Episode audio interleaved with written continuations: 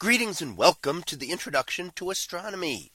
One of the things that I like to do in each of my introductory astronomy classes is to begin the class with the astronomy picture of the day from the NASA website that is apod.nasa.gov apod. And today's picture for December 7th of 2022. Well, it is titled NGC 7293 the Helix Nebula. So what do we see here?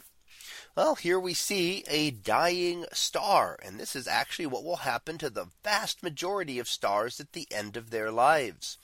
And pretty much they can do one of two things. They can become a planetary nebula, as we see here, and gently expel their outer layers into space. Or the most massive stars and very rare massive stars can end their lives as a supernova explosion, violently expelling their outer layers into space. So either way, that's what they're going to do. This is the planetary nebula. And as I say, most stars will do this, including our own sun when it reaches the end of its life. And what happens is as it reaches the end of its life during its life, it's burning hydrogen into helium. And that is what provides energy at the core and supports the star against gravity. Gravity tries to compress the star down. Now once that fuel is used up, the star will begin to collapse. And the inner layers will collapse downward into a white dwarf.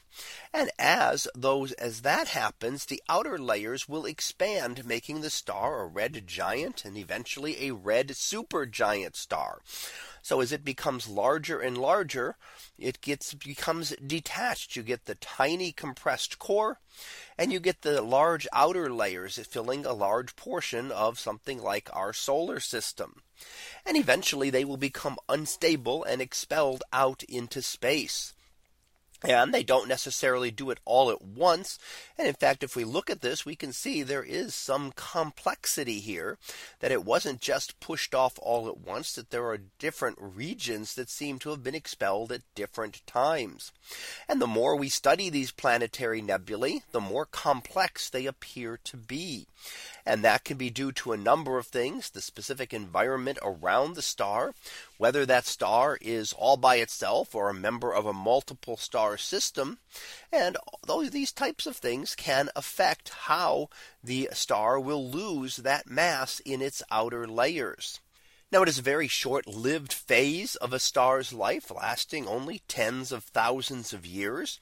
And eventually the material will dissipate out into the interstellar medium becoming seed material for future generations of stars.